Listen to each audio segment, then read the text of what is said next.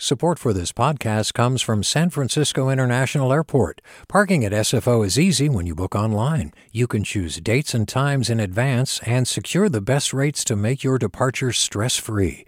Learn more at flysfo.com/parking. Support for KQED podcasts comes from Star One Credit Union, now offering real-time money movement with Instant Pay. Make transfers and payments instantly between financial institutions, online or through Star One's mobile app. Star One Credit Union, in your best interest. From KQED.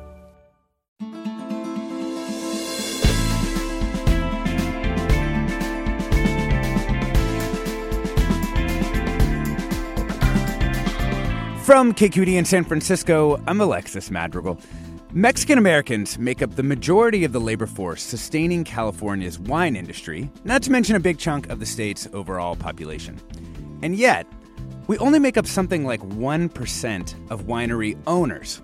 That may be changing as a new generation of Mexican American families have established themselves in the business. So, we'll talk with and about the Mexican Americans reshaping California's wine industry, examine the challenges that new winemakers face, and look at how the market for wine is changing to satisfy the demands of the state's ever more diverse population. That's all coming up next after this news.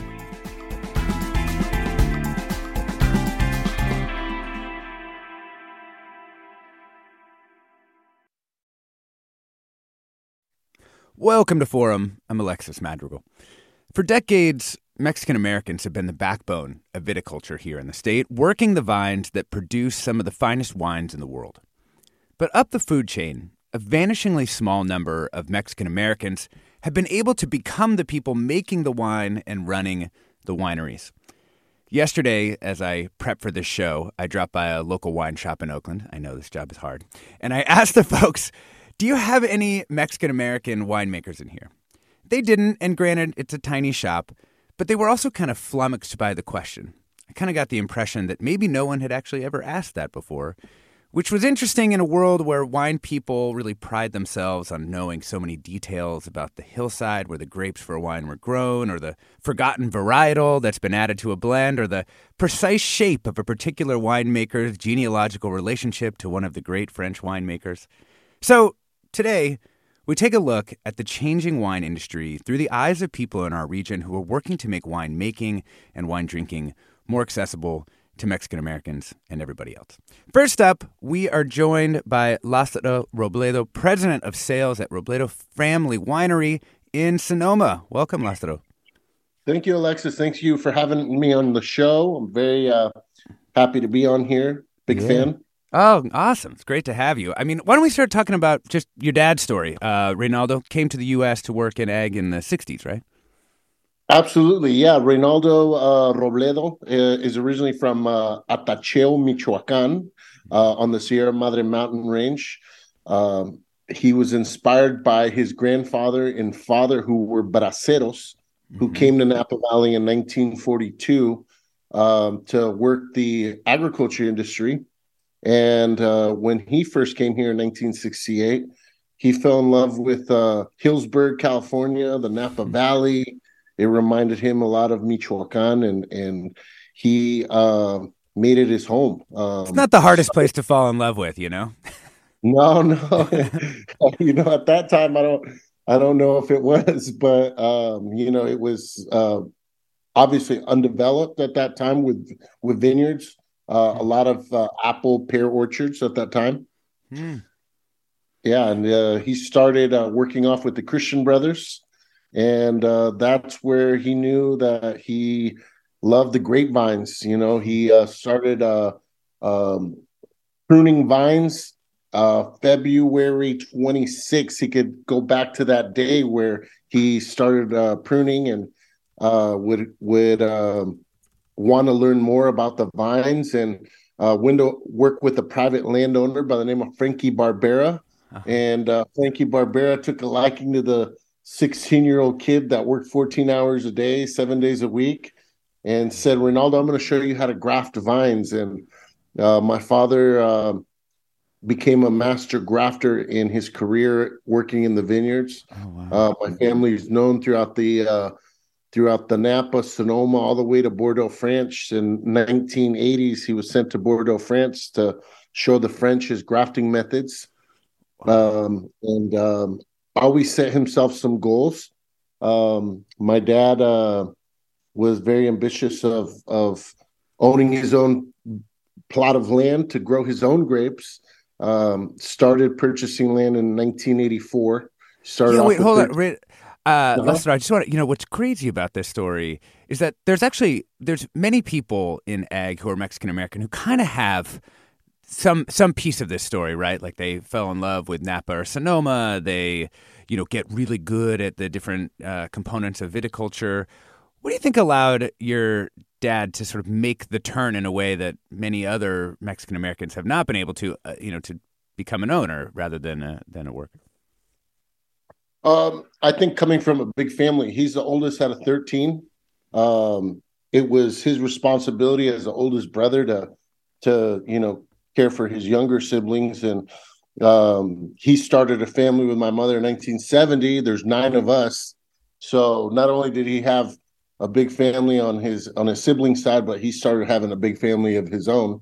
And uh, I think that was his motivation is is familia. And mm-hmm. if you know about the Latino culture, you know we put our family first. You know nothing nothing uh, goes in between that family bond, and I think that was his motivation. Mm. And I mean, your family now, you're multiple generations in, right? I mean, he establishes this winery and now you you all kind of grew up in it, like making wine from kind of soil to bottle, yeah?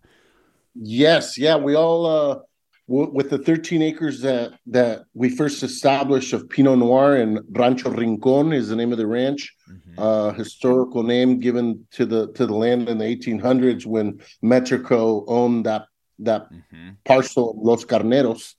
Um, every all of my eight siblings and I, we all had a six rows of grapes, and each row was uh, about a mile long.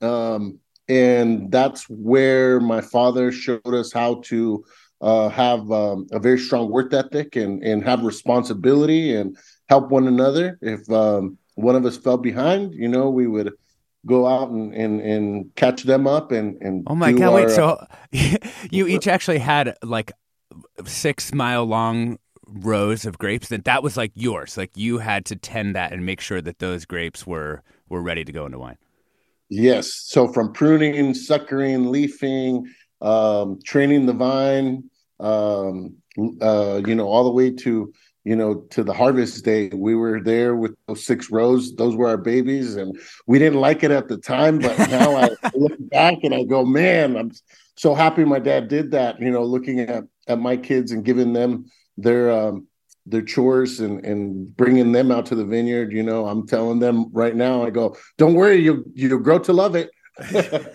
yeah, they're like, sure, Dad. Um, yeah.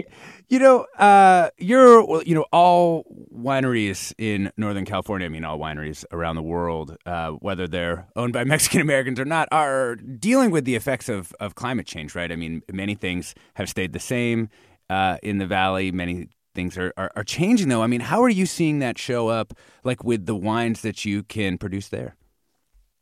Well, climate change is is, is huge. You know, um, farming we have to we have to work with Mother Nature. We adapt to Mother Nature. Um, you know, um, last year we got hit with a with a record breaking heat wave. You know, right now we're we're getting uh, a rain. There's um, definitely a watch. You know, my dad taught me to look at least three to four times a day at the weather for the next week. so uh, so yeah, he, he implanted that in us, and and you know we we now have all the technology that you know could forecast a week or two but how they did it back in the day i i can't imagine you know um, you know uh, waking up uh, with frost you know um, during during this time of year is when we're fighting frost and mm-hmm. as you can see with the weather that we've been having here in northern california our lake county properties um, got at least a foot of snow you know, oh, where man. where we got snow damage on our olive farm. You know, my my family also has an olive farm uh, grow now, and and our olive tree snapped in half from the snow weight.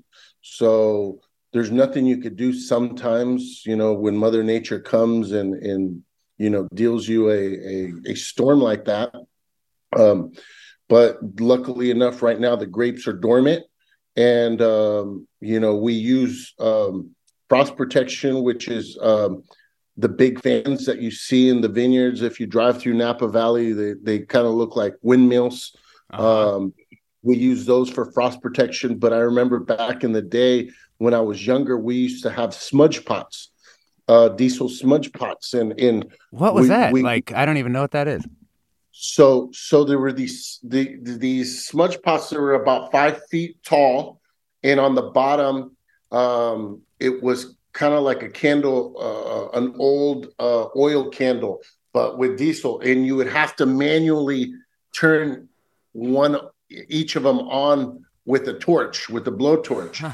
And as I was mentioning to you, we had six rows, uh, so six mile long rows that we would have to go and, and turn on um, during frost, and that usually comes at one in the morning, two in the morning. Oh, so before, before, school, we would have to go in there and, and do it. And I remember sometimes, you know, um, it illuminating all the vineyard, and and wow. after it's all it's all lit, um, we would have we would have this just majestic view of of the frost you know trying to land but the the uh, fire burning it down and and heating up the vines. And that way we don't get uh, frost bite on our new blooming uh, bud break. Yeah. Oh man. So cool to talk with you Lázaro about just like the I mean, you clearly grew up in this business through and through. Um, is your father still involved in the business at this point? Yes, my father is uh, 71 years young uh, still very active. Um, you know, he's uh, developing still vineyards. Re- right now, we're we're we're at the point where we're replanting a lot of our vineyards that we put in 30 years ago. Hmm. So as the vineyard hits, we're we're we're mostly grape growers. That's our our main company is Robledo Ranches, where we sell our grapes to other wineries. Mm-hmm. And uh, my father. Um, right now is pulling out the old vines, planting new vines, um, and starting the process all over. Um, and um, it's it's awesome to see that. You know, my dad's like a 37 year old guy, just like myself, and, and he's nonstop, um, and he's just full of of of knowledge. You know, my dad. Yeah. Still to this day, I always tell him, I go, Dad, you never shared this with me. And he goes, Son, I can't share all my secrets with you guys because then you won't need me anymore.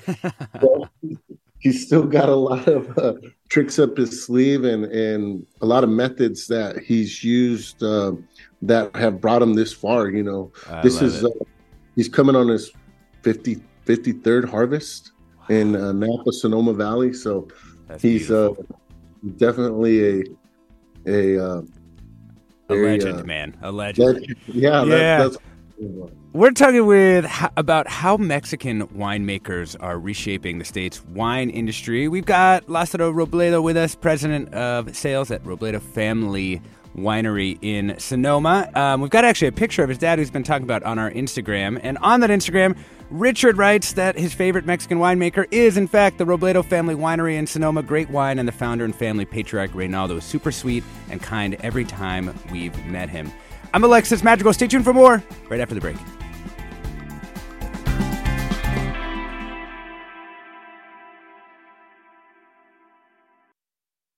This is Barbara Leslie, President of the Oakland Port Commission. Oakland International Airport, OAK, is proud to bring you this podcast of KQED's Forum. When you're choosing your next adventure, the smart and convenient choice is to fly the East Bay Way from OAK to destinations across the USA and Mexico. And when you return home, tune in to KQED, always bringing us remarkable stories about who we are and where we live. Enjoy today's episode of Forum. I'm what you might call very good at hide and seek. And since we got Xfinity, we have Wi Fi all over the house, even in my super secret hiding spots. So I can kill time in here by streaming my favorite. Ha! Found you. How? You left to Find My tablet on. Get wall to wall Wi Fi on the Xfinity 10G network. Restrictions apply, not available in all areas. Actual speeds vary. Welcome back to Forum. I'm Alexis Madrigal. We're talking about the Mexican winemakers who are reshaping the state's wine industry. Joined this morning by Lázaro Robledo, uh, president of sales at Robledo Family Winery in Sonoma. We're going to add some people to the conversation in just a sec, but first we want to hear from you. I mean, wine remains intimidating to many people, even here in the Bay Area where we make some of the best wines in the world. If you're in the industry, do you think it's gotten more inclusive, or just by the nature of wine, is it destined to remain kind of an exclusive world? Love to hear from you. The number is 866 733 6786. That's 866 733 6786. You can email your comments and questions to forum at kqed.org, or you can find us on Twitter, Facebook, or Instagram. We're KQED Forum. Want to add in Gabriela Fernandez, host of the Big Sip podcast. She also curates uh, events for the Duckhorn portfolio. Welcome to the show, Gabby. Good morning. Buenos dias. Thanks so much for having me. So good to have you here. Um, so I, you were born and raised in Napa. Can you maybe talk a little bit about the history of wine in Napa and sort of Latino's contribution to that?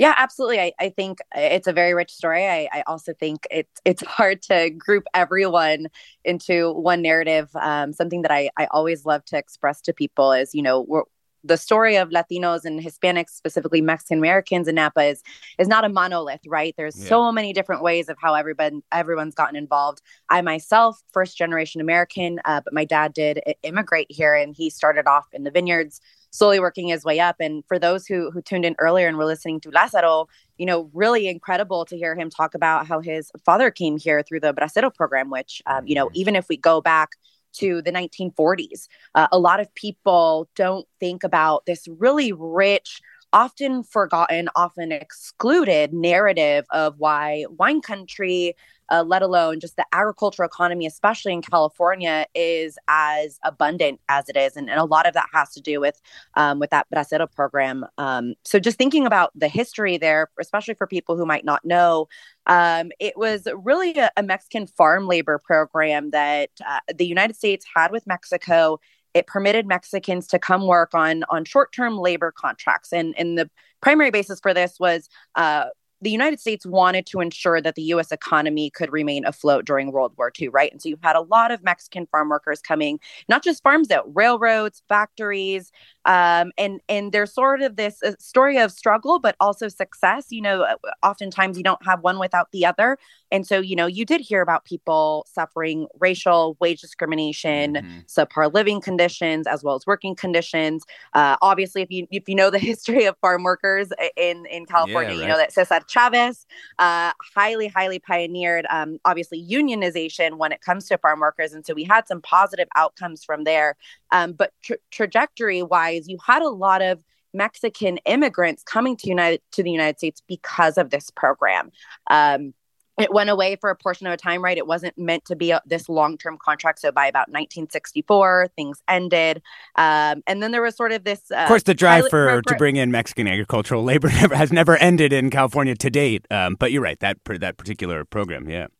Right, exactly. Which leads to my next point, which was, you know, there was a, a pilot program after that because there was obviously complaints, right? Well, Mexicans are taking away workers from American individuals. And so there was this thing called the A team, which was essentially a program that was supposed to happen right after the Bracero program formally ended in 1964. Um, and it was where American high school athletes were going to be utilized and given an opportunity to essentially do the work or the work that, that farm workers had been doing during the Bracero program. Um, as you can imagine, it, it didn't survive. um, there were many, many individuals who were like, this is backbreaking work. I don't want to do this. They didn't have the number of people that they intended to actually register. And so you still started to see, especially a lot of the uh, people who own those agricultural lands saying there is no way my farm is going to survive. And and that's when you started to see a lot of undocumented mexican immigrants coming because they sort of went around this formalized process, which was that that mm-hmm. bracero mm. program. And so obviously now you have an influx of immigration um, with some undocumented people. Later, a, a, a, lot of documentation was supported and happened through a, a, wide variety of people that you know would would be a mm-hmm. whole other conversation. Yeah, yeah, yeah, yeah, um, yeah. But it really led to again this economy that started to thrive off of the backbone of Mexican American farm workers, yeah. um, and as well as their their children. You know, Lázaro is is a product of his father being here through the Bracero program, um, and and that over the last, you know, going back to 1940, I think what the trajectory of that growth has really looked like,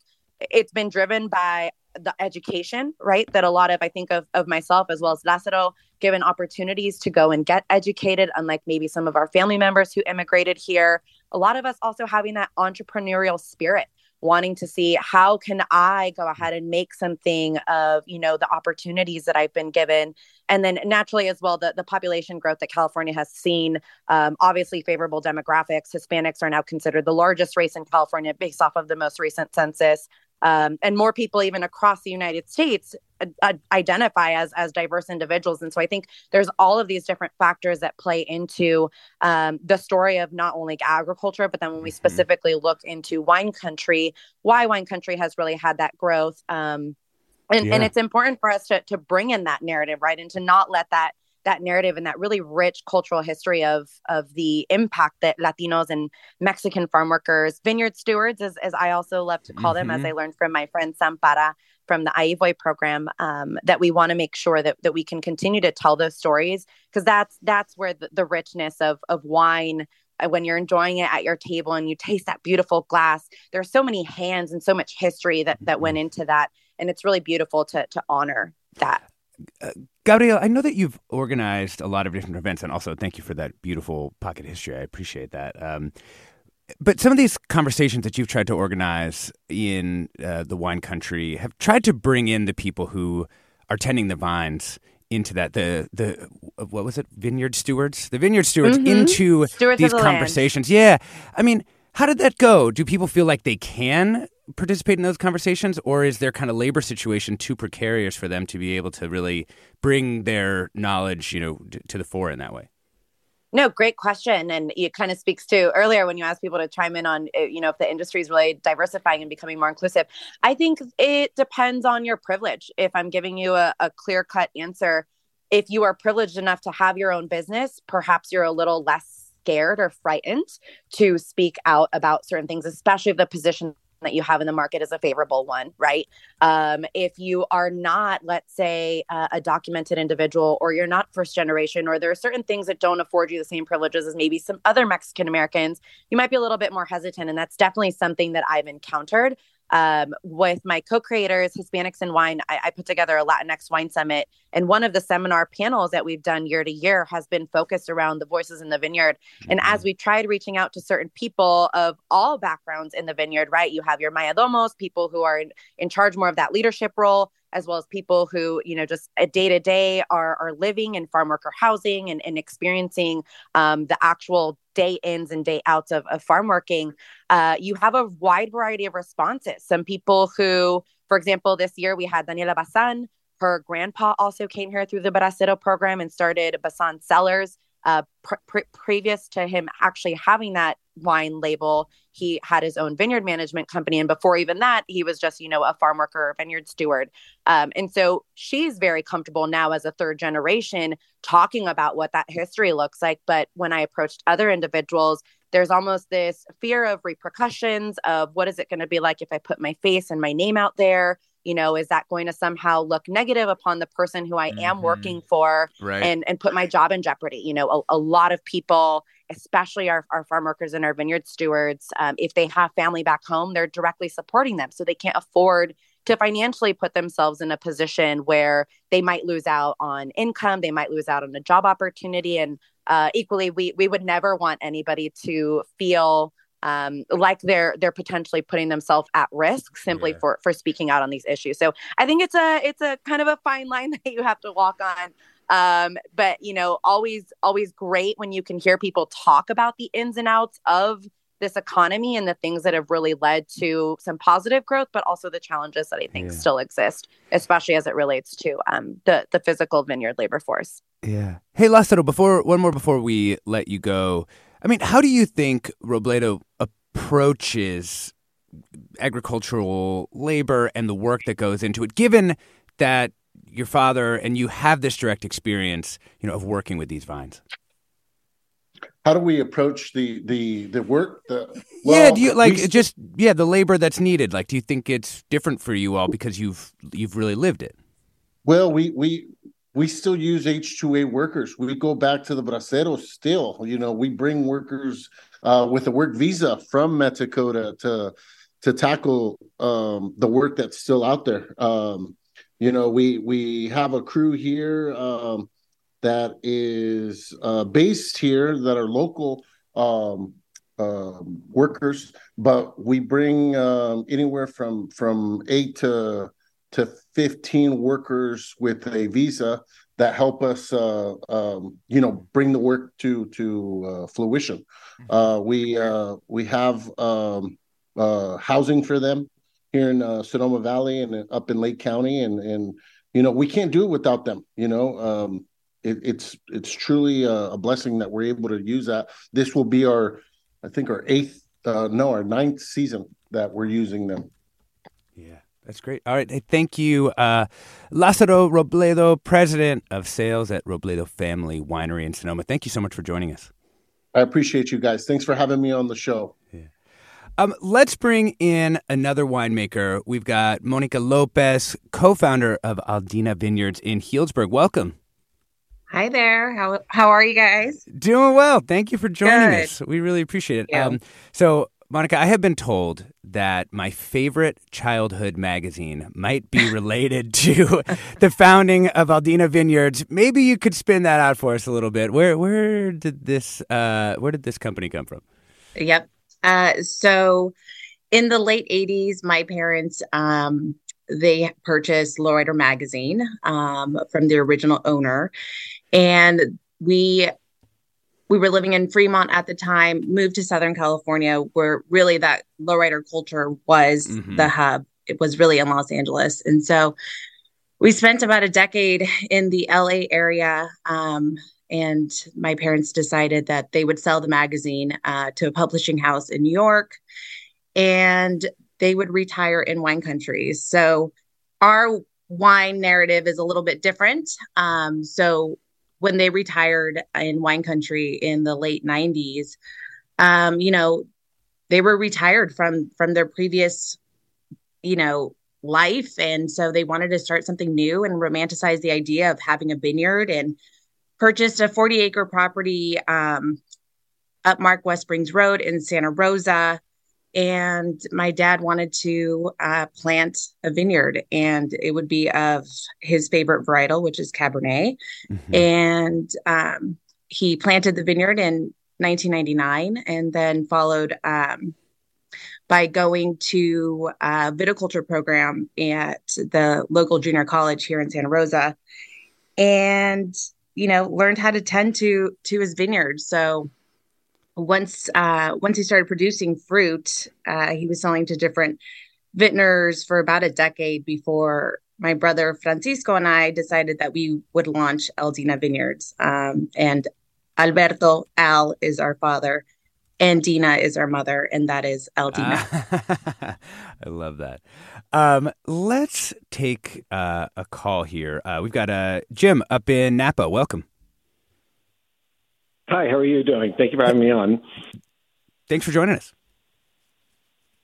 Uh, so I just wanted to call, uh, just make an observation or a call out. Um, Arkenstone, uh, which is a winery in Napa, under the leadership of Sam Kaplan, has uh, mentored Roberto Alfaro, and, uh, and, and and Roberto is a Mexican Mexican American and um, Sam himself is a premier winemaker. He makes a wine called Memento Mori that's well recognized. And I, I think the, the observation I want to make is th- there's a challenge to have the initial conversation for somebody to say, I want to be mentored. Mm-hmm. And Roberto took that step and he opened up so many doors. And, and obviously, Sam was um, receptive to it. and now Roberto has his own wine label, Herrador Wine. Um, but my point is, the, the, the challenge is just to cross that chasm, to have that conversation, because I think a lot of people want to help each other out. They just don't know how to start the conversation. Mm-hmm. And here's a, this is a case where it's very successful.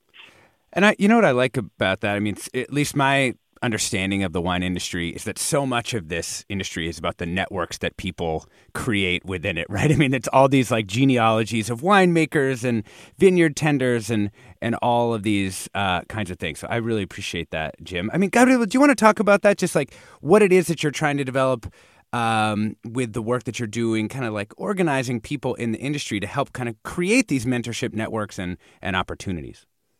Absolutely. And I really appreciate that comment that was made. I, you know, I, I don't know if very many people are aware, but there's an actual foundation that's dedicated to a lot of this mentorship and craftsmanship called the Farm Worker Foundation, put on by the Napa Valley Vintners. It's a, a branch of that, or it might be the Napa Valley Grape Growers. Um, don't want to misspeak out there, one or the other. great, great work being done. Nonprofit organization, though, um, and they really curate some programming for a lot of the vineyard stewards so that they have access to some of these mentorship classes. They can continue to have that career advancement and mobility. I mean, anybody, right? It, you don't have to just be speaking about wine, but anybody who kind of starts off in a certain job hopes to have some kind of upward career mobility. Um, it's kind of the, you know, progressive progressive goal making.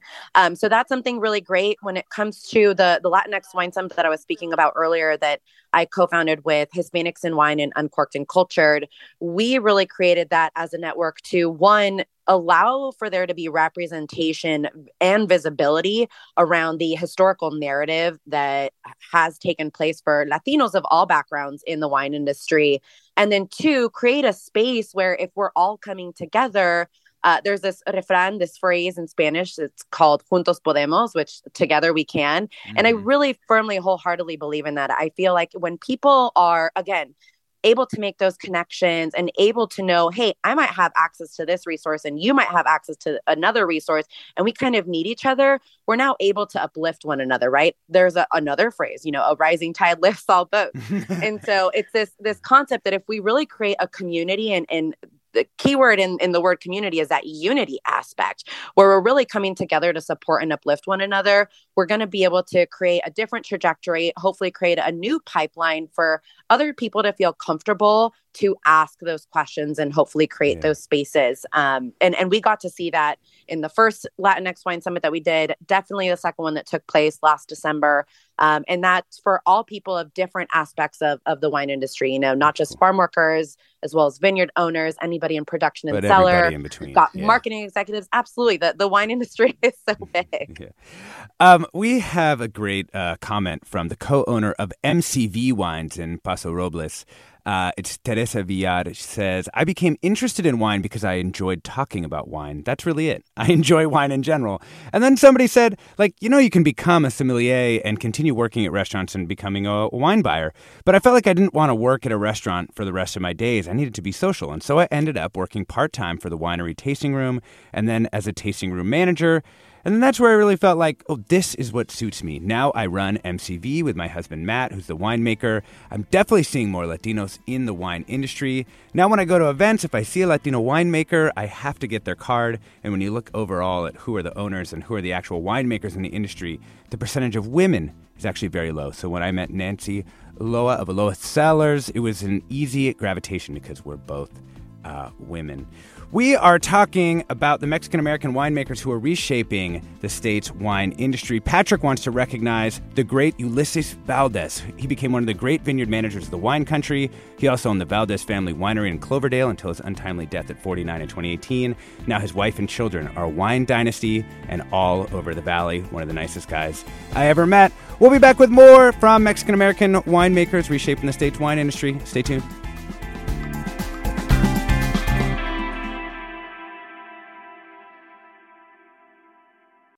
This is Barbara Leslie, President of the Oakland Port Commission. Oakland International Airport, OAK, is proud to bring you this podcast of KQED's Forum. When you're choosing your next adventure, the smart and convenient choice is to fly the East Bay Way from OAK to destinations across the USA and Mexico.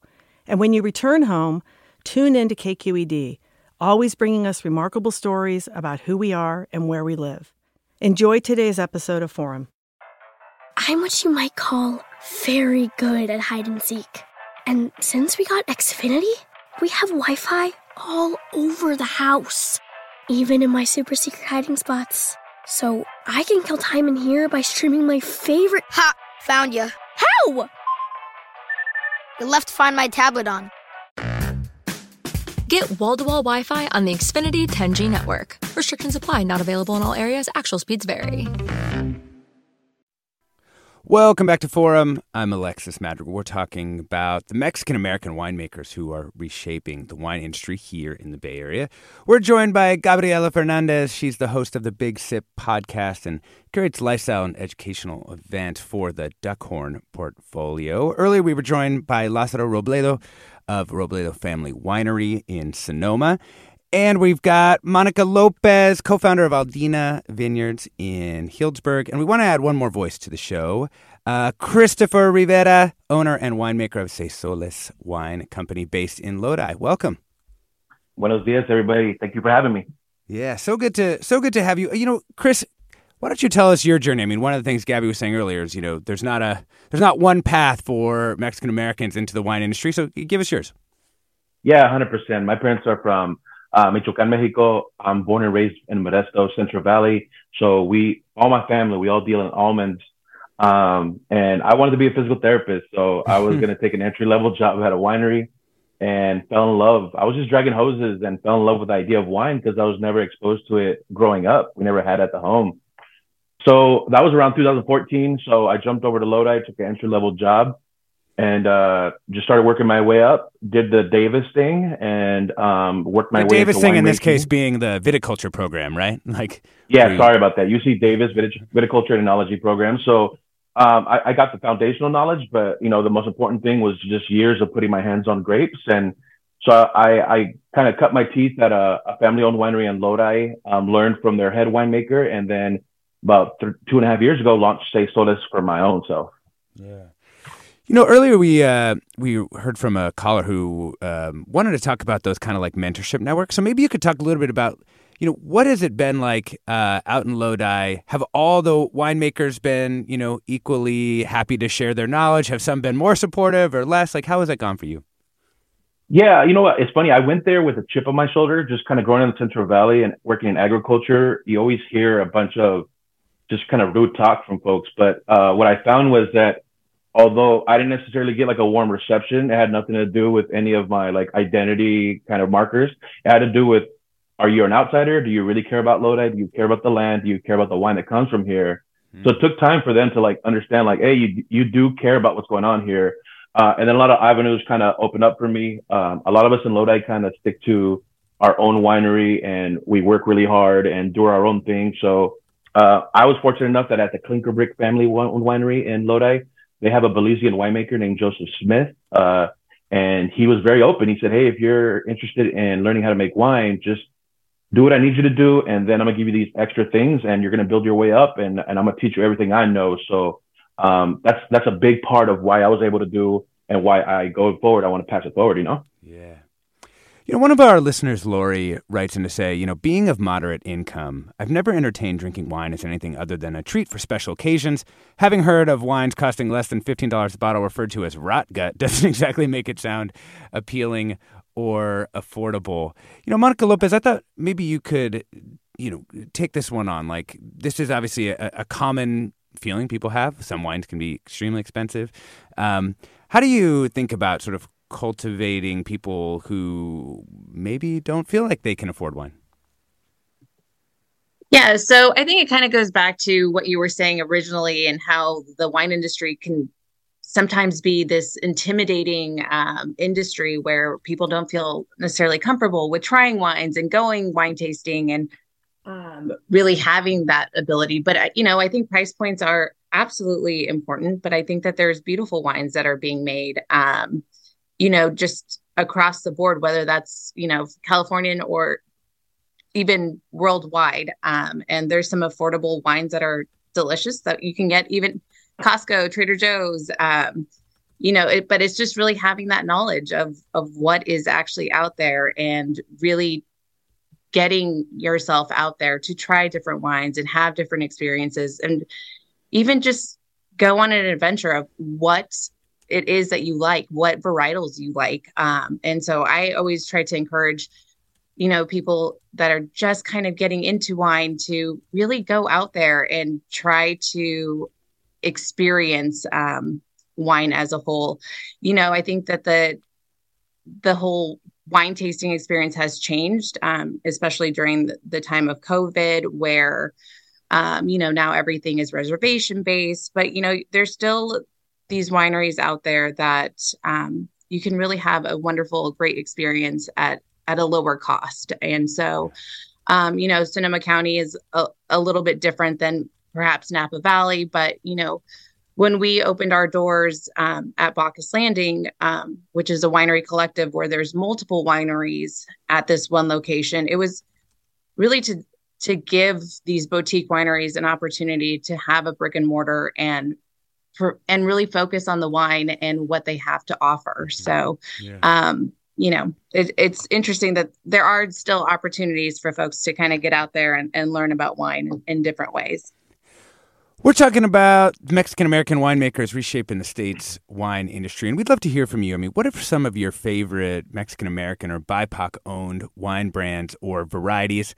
And how'd you find him? You can give us a call. The number is 866 733 6786. That's 866 733 6786. The email is forum at kqed.org. You can find us on Twitter, Facebook, and Instagram or KQED Forum. Uh, let's get to another call. Uh, Peter in Davis, welcome. Hi, thank you very much. So, my name is Peter Brantley, and I'm with the UC Davis Library and with the Robert Mondavi Institute. We put on an ongoing speaker series called Savor, which concerns itself with policy issues confronting California agriculture. And on March 17th, we will be hosting a program called Viticulturas Mexican American Perspectives on Grapes, Community, and Resilience. It's a program focusing on Mexican American professionals, professionals in the vineyards and the contributions that they've made to the California wine industry. The panel that we'll be hosting will be moderated by our guest, Stephen Velasquez of the Smithsonian Institution, who's written widely on Mexican American contributions to agriculture and to the wine industry. So we invite our listeners to participate. Mm-hmm. We'll have program information up by this weekend on the website savor.ucdavis.edu. It's a free program available on Zoom, so we welcome the broadest possible audience. Cool. All right, that's March 17th. Uh, I'm sure if you go to the Robert Mondavi uh, Institute website over the next couple of weeks, you'll be able to see info on that. Thanks so much for that, Peter. I think that's like a a lot of people listening to this might be interested um, in that. Um, Chris Rivera, owner and winemaker of Seis Soles Wine Company. Yeah, I mean, your labels, you kind of lean into um, the Latinidad. You go, you have this kind of the Mesoamerican kind of uh, calendar on the wine label, you know, from Aztec calendar. Uh, with a little spin, it's not like a direct reprint. Um, what is it like trying to cultivate, you know, maybe a, a different set of, of wine drinkers from the the normal, you know, uh, stereotype of, you know, um, a non Mexican American person. You know what? That's exactly why I launched Seis Soles. The whole idea was that um, I was seeing that people, Latinos, were wine curious, but not necessarily feeling like the wine industry is wanting to talk to them. Uh, wine spaces weren't really beckoning them in. So I thought I'm gonna launch my brand and as a Chicano, I always love that kind of imagery. And my mm-hmm. experience has been up and down the state incredibly positive. People are very much like, yeah, I'm curious about wine, but I never felt comfortable putting myself in that position where I can taste it. And so what Seis Soles do what I'm doing. I'm putting imagery that I like. I'm making styles and price points that I think that are accessible to Latinos. And I'm going up and down the state to them because not everybody can afford uh, uh, a wine weekend in in wine country, right? So I'm trying to make it more accessible. Um, and I think we're all just solving different problems within the Latino community, right? Like Gabriela said earlier, we're not a monolith, so the approaches are not going to be the same. So we kind of welcome all these different approaches. But my experience has been overly uh, positive. I mean, I'm pouring at car club shows. I've had some big vatos come up, and they're like, "What's up with that rose? What's up with that rose, bro?" And I'm like, "Well, let me go and pour it for you." And uh, they're leaving with bottles, you know, these big old big dudes, and um, it's very interesting. So I've had a very good reception, and I've poured in very non-traditional spaces.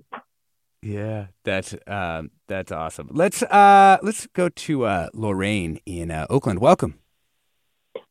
Hi. Good morning. I have one recommendation for a really good uh, African American owned wine uh, winery or called yeah. Brown, and they're in Napa Valley. And then I have a question. Um, I'd really like to know what's a good uh, Latino wine that is a, a good uh, sparkling wine or a white Sauvignon Blanc. Do you have any recommendations? Mm, I love that. All right, well, let's um, let's make a rule, Monica and Chris. You can't recommend your own. Uh, Gabby can recommend your wines, but you can't recommend your own. And let's just go go around the horn, uh, starting with Monica.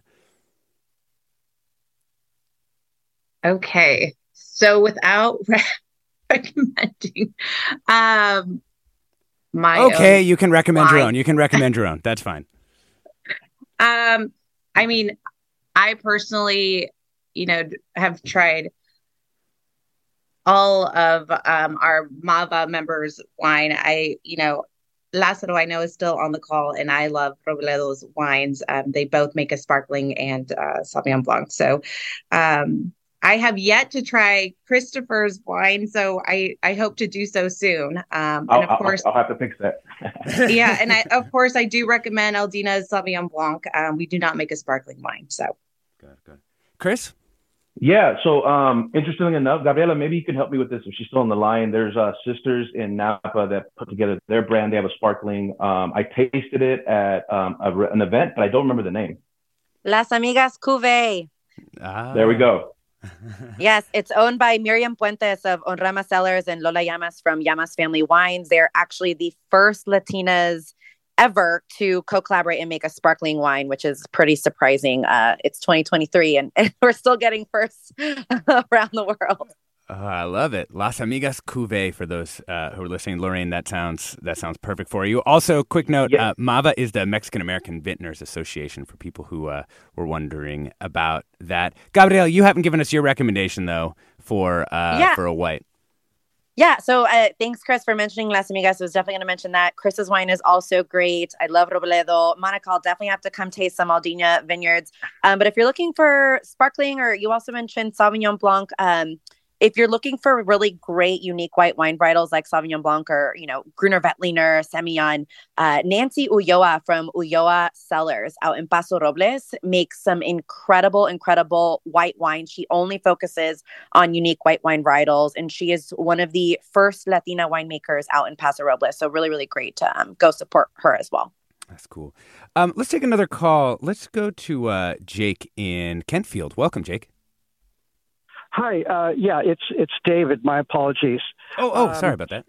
Yeah, I give wine tours of the uh, both Napa and Sonoma areas, and uh, we see different types of wineries in the two areas. The Sonoma tours that we do tend to have more uh, family-oriented wineries, uh, wineries that are owned and operated by by a family uh, that are still actually in-house, behind the counters, uh, mm-hmm. visible everywhere. And the Napa tours uh, tend to be places that have been managed in a corporate context. Oftentimes, the wines are much more highly, uh, let's say, uh, priced, refined in terms of the blend, in terms of uh, the um, descriptions, and also, of course, the uh, price points.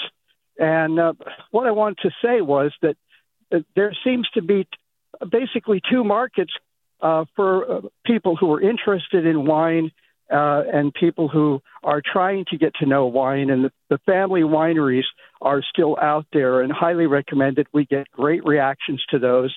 Uh, people from the local area like to go to these places that have the much more, uh, you know, highly targeted, uh, highly developed sometimes uh, varietals and and that's that's a base, the basic difference. So you have two kinds of wine tourists out there, and you still have lots of uh, great family wineries, and that's mm-hmm. my recommendation for people who are just trying to to get into the uh, the whole culture is uh, target some family wineries for your visits and uh, go to those first uh, rather than the places that uh, you can tell by the descriptions are incorporated out, uh, you know, come out of a corporate context. Yeah. So that's my hey, comment. David and uh, Kentfield really appreciate it. That's a that's a good tip. I mean, Gabriela, you probably see this a lot too, right? That there are major differences between the larger corporate operations which which operate here in Northern California and you know the kind of sw- smaller winemakers who encounter no matter you know what their ethnicity or race encounter these problems of kind of being the little the little person. Yeah, I think that's a great observation. You know, there are a lot of smaller producers as well in Napa, but you know, having traveled to both, you can tell the difference. Napa does sometimes tend to have that much larger corporate focus, um, or, or people who have definitely now through generations built up some kind of conglomerate uh, where Sonoma really operates on that smaller producer. Even if they're making tons and tons of cases, right? It, it still feels like it's that family run and, and operated um, place. Um, to your question earlier around exploring and finding different wines, I think that's something exciting. You know, when you can go to places like Sonoma that focus more on those family run operated uh, establishments, you not only get to meet people and, and hear those ha- stories firsthand from them, uh, but it gives you another great opportunity to be exposed to some of those wines, regardless of what whatever your background is. Um, and and you can find that across all of California and even outside of California. Oregon has some really great wine growing regions with a lot of amazing, incredible Latino winemakers and producers. Paso Robles, uh, even outside of the United States, you get some really, really great wines coming out of Southern America. Um, so it's just it's it's exciting to always explore and having been born and raised from from napa you know i, I definitely love my napa wine mm-hmm. but one of the most exciting things about wine is it's you know this agricultural product that is such an expansive world you can constantly learn new things not only about grape varietals but about places and how soil is going to impact a different flavor profile and and if you're solely focused on finding things that are palatable for for your own taste buds well that's that's the journey is kind of discovering what else exists out there that aligns with what you what you appreciate yeah you know uh monica and christopher maybe you just give us one great recommendation of a wine from anywhere by anyone that you just love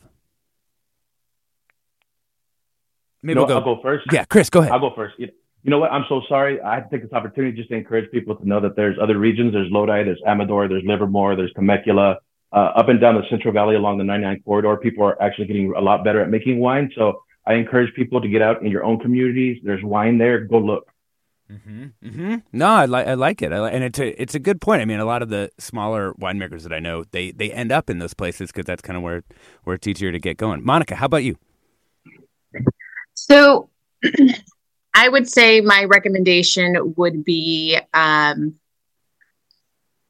let's see, my God, there's so many, but I will actually speak to um, a winery nearby. It's Bacigalupi. Um, this is a family run and operated uh, winery who are doing fantastic things, mostly woman run as well, which is also extremely unique. Um, and they you know similar to us where we also have a female winemaker which to me is also extremely important um, in regards to representation but um, you know these family run wineries are are amazing so yeah. um, and then in terms of a latino run uh, winery nearby our neighbors uh, guerrero fernandez which are making spectacular wines and they have a small tasting room in Windsor. And if you ever have the opportunity to go and visit them, I highly recommend um, them as well. Beautiful. Thank you so much. Um, listener Doug wants to give a shout out to the documentary Harvest Season, which focuses on uh, Latinos in the California wine industry. We've been talking about Mexican American winemakers reshaping the industry with Gabriela Fernandez, host of the Big Sip podcast.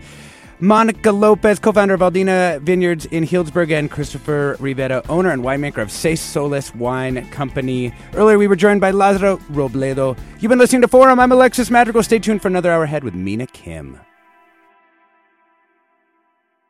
Funds for the production of KQED's Forum are provided by the John S. and James L. Knight Foundation, the Generosity Foundation, the Germanacos Foundation, and the Heising Simons Foundation. This is Barbara Leslie, President of the Oakland Port Commission. Oakland International Airport, OAK, is proud to bring you this podcast of KQED's Forum.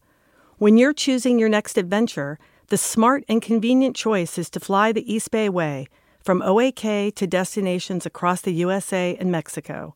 And when you return home, tune in to KQED, always bringing us remarkable stories about who we are and where we live. Enjoy today's episode of Forum. I'm what you might call very good at hide and seek. And since we got Xfinity, we have Wi Fi all over the house, even in my super secret hiding spots. So I can kill time in here by streaming my favorite. Ha! Found you. How? You left Find My tablet on. Get wall to wall Wi Fi on the Xfinity 10G network. Restrictions apply, not available in all areas. Actual speeds vary. Hi, I'm Tyler Foggett. Join me and my colleagues as we go beyond the headlines and deepen your understanding of the forces shaping our world today on The Political Scene, a newly updated podcast from The New Yorker. With episodes three times each week, The Political Scene accesses the sharpest minds in politics for insight and analysis about everything, from abortion rights to the war in Ukraine. Make sure you're following The Political Scene, available now wherever you get your podcasts.